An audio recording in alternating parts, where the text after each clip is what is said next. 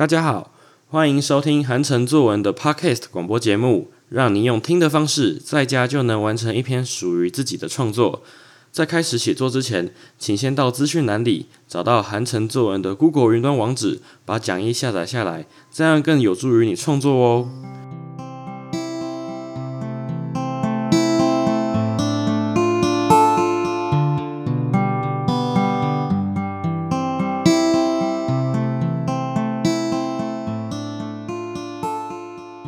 今天要来练习的题目是我喜欢的植物。那同学今天呢，可能听到这个题目会有点慌张，就是植物这种东西，虽然平常我们每天都见得到面，然后每天都看得到，就几张绿绿在那边嘛，可是突然要把它写成一篇文章，同学忽然可能会有一点措手不及的感觉。然后我觉得这个也没关系，因为平常文章就是遇到一些可能比较少见的题目，然后多练习，然后你今天练习过，你未来考试遇到你才不会慌嘛。好，那今天呢，我喜欢的植物，其实同学可以不用想这么多。好，因为呢，台湾呢，在一个温暖湿热的气候里面呢，好，它有丰富的地貌，好，能够孕育出各式各样五彩缤纷的植物。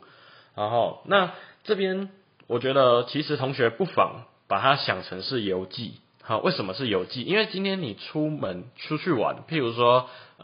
阳明山有很有名的海芋季嘛。那今天北部的同学搞不好有机会可以接触得到阳明山那边的海芋季，那你就把你去玩的过程，然后呢心情，然后把它记录下来。但是因为文章的主题是我喜欢的植物，所以就是把重点放在海芋季，可能说摘海芋啊、采海芋啊，然后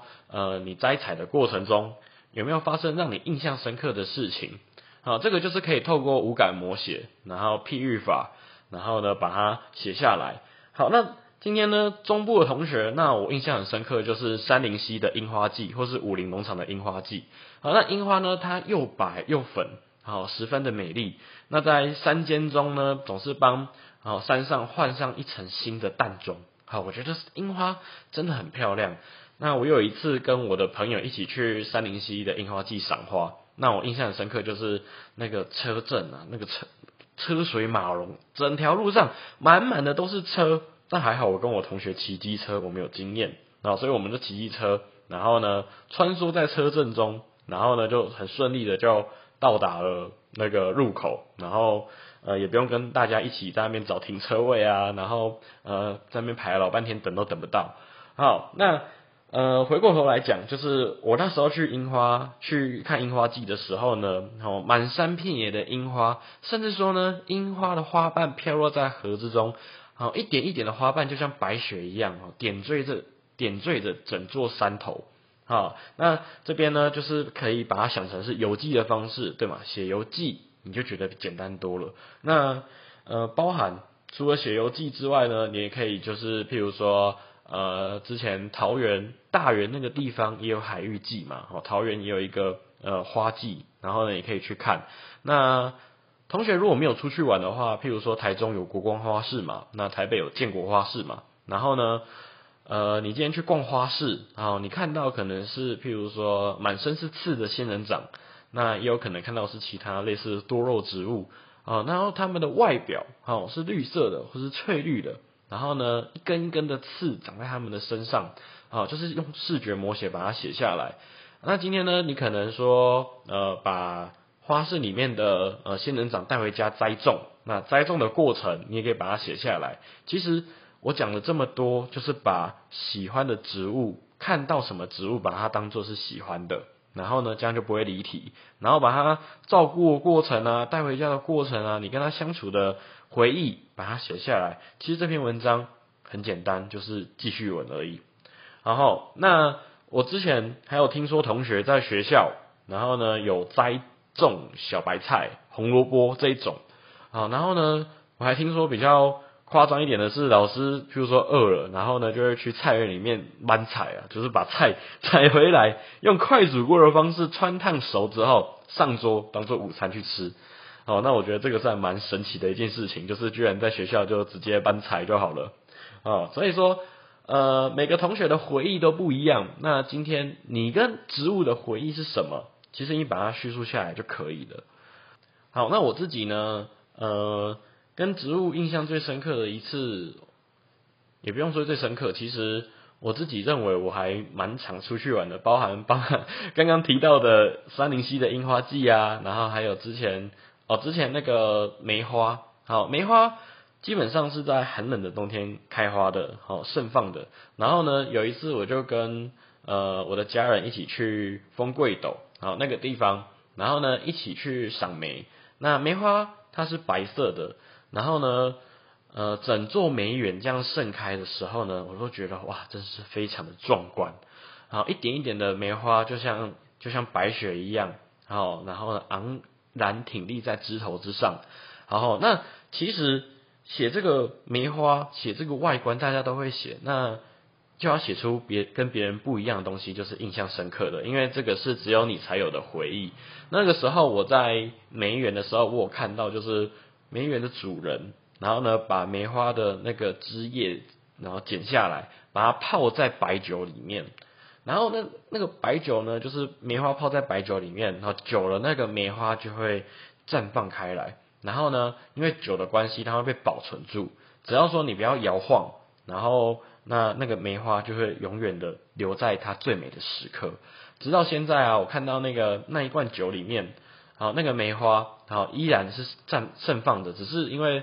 树木会土色，好，土色就是把木头的颜色土出来，所以整罐酒会变成黄黄的感觉。可是呢，那个梅花的纹路啊，里面那个花的脉络是非常清楚的。好，所以说这个就是你印象深刻的一个过程。好，那除此之外呢，像我刚刚提到桃园大园那个地方有海芋季嘛，那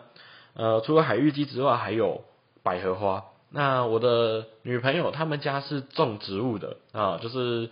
做那个精致园艺。然后呢，他爸爸就有种满山遍野的百合花。当我走进他家的时候，迎面而来的不是花，而是花香啊！百合花的香味非常香，而且尤其是香水百合。然后呢，整座花园啊，就是沉浸在醉人的花香之中。好，当我呢慢慢走进去。好，看到呢一株又一株的百合花盛开着。当百合花盛开之后，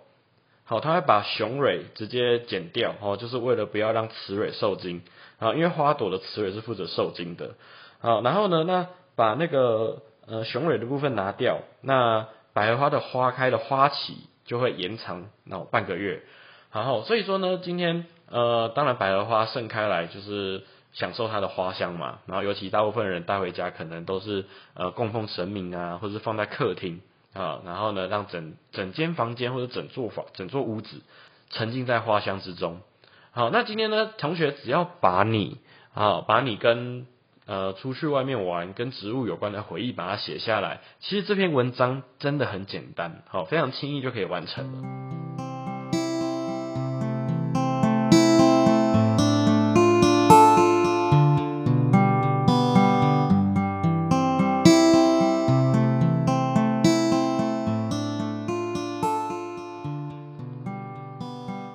那我们来看今天的范文。我刚刚前面提到的写作引导呢，它是用比较轻松的方式，就是记叙文的方式、游记的方式来写这一篇我喜欢的植物。那有些同学的文风可能是比较偏成熟的，那我们来看成熟的文章要怎么写。好，这一篇我喜欢的植物是我的学生写的。好，我们一起来看看。在植物界中，有四种植物被大家称为四君子，分别是坚韧不拔的梅花、清新脱俗的兰花、谦虚自牧的竹子和品性纯洁的菊花。这四种植物代表着君子的高尚品德，同时也是我喜欢的四种植物。好，你会发现它第一段简单的破题，但是也有提到这一次他喜欢的植物是什么。好，梅花呢，在冷冽的寒冬时才会开花，它不畏寒冬，努力的绽放花朵。他告诉我遇到困难不要轻言放弃，要选择坚持下去，改变方法，把阻力变成帮助自己向前迈进的动力。好，所以这个就是成熟的写法，看到表面上是什么，但其实它有隐含着别的含义在里面，这种就是把文章提升到另外一个层次。好，兰花它生长在无人的深山野谷里，他不想到繁华的都市，因为兰花不愿与尘垢、玷污。也许正是如此，它才被大家认为是高洁典雅的象征。它的自立自强让我十分佩服。好，竹子内部是空心的，代表着虚怀若谷；竹子昂然体令的样子，代表正直；而竹子刚直、谦虚、不卑不亢、潇洒无比，是高雅之士的象征，也是我喜欢它的原因。然后，所以说这个同学其实他把他有先做足功课，然后做足功课再来写啊，我觉得他就会写出跟别人与众不同的文章。好，我们来看最后，来菊花，雪白的花瓣，淡黄色的花蕾，配上一股悠悠的清香，就像一位公主穿着洁白礼服。它不仅清丽淡雅，芳香袭人，而且它在群花凋谢才开花。它不和花朵们争艳，所以常被形容为世外的隐士。